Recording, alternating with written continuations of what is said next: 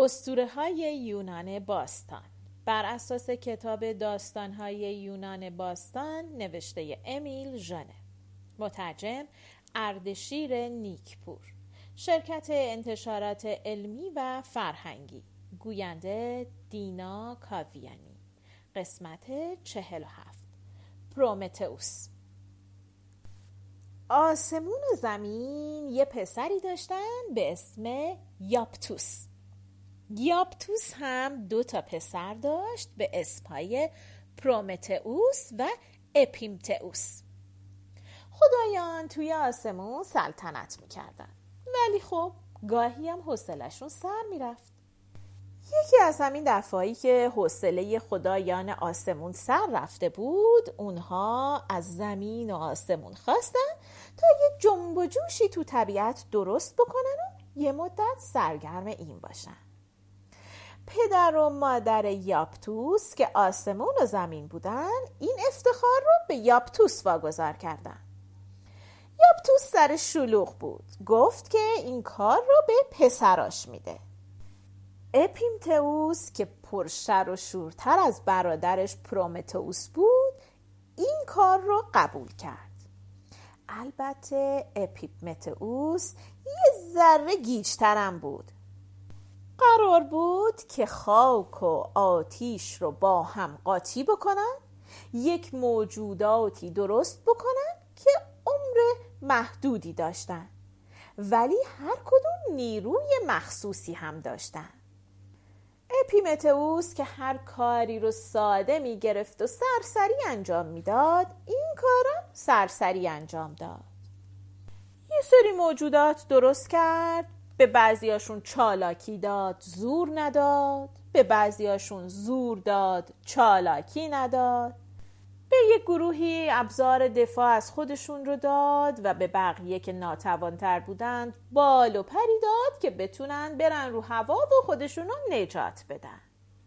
به بعضیاشون هم بدنهای نرم و باریک و خزنده داد تا بتونن برن زیر زمین قایم بشن. قد و هیکل بزرگترها هم وسیله دفاع اونها بود.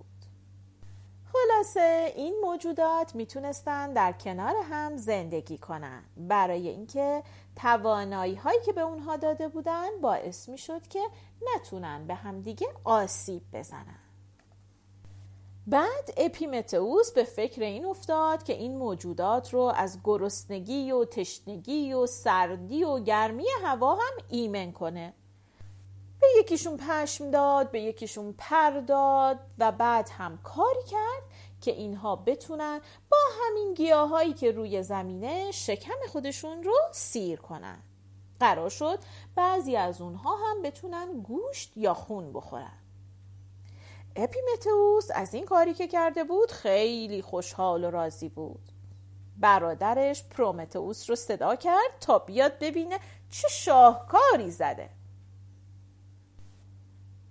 پرومتئوس که اومد دید که بله همه چیز خوبه ولی یه جای کار میلنگه.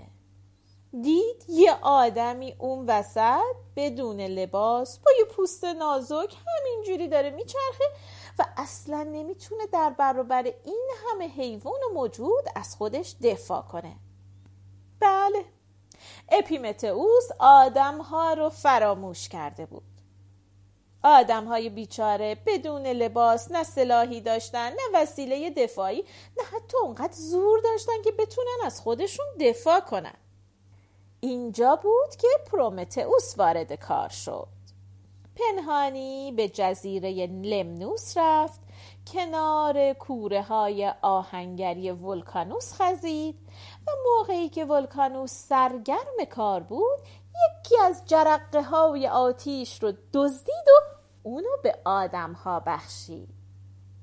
آدم ها بدنشون ناتوانه. مثل یک خرس یا شیر زور ندارن.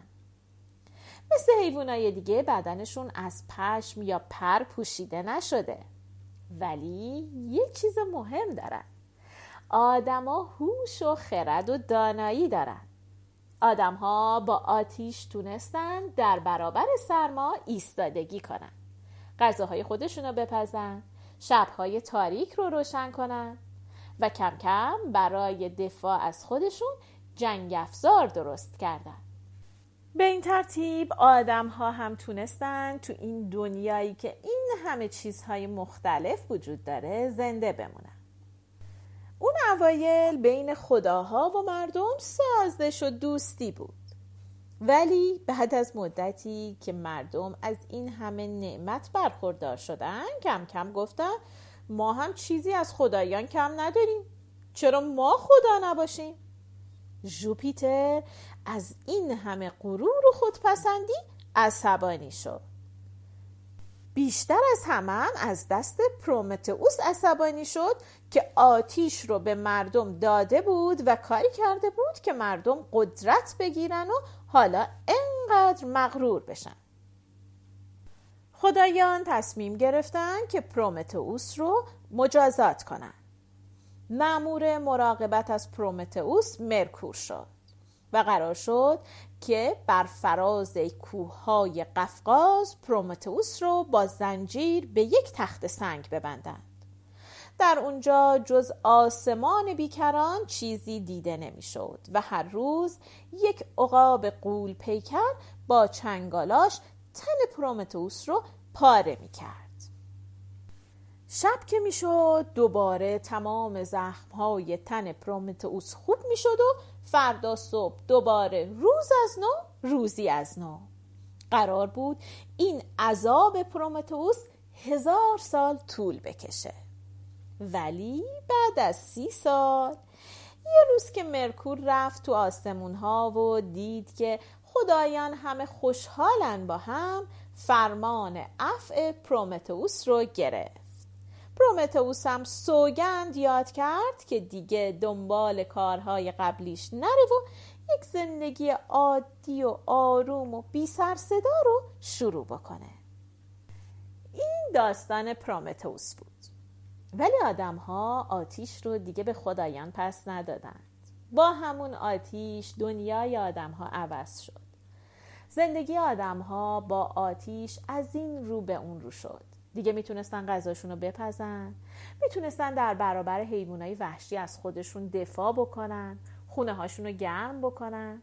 خلاصه کشف آتش برای آدم ها یک کشف بزرگ بود.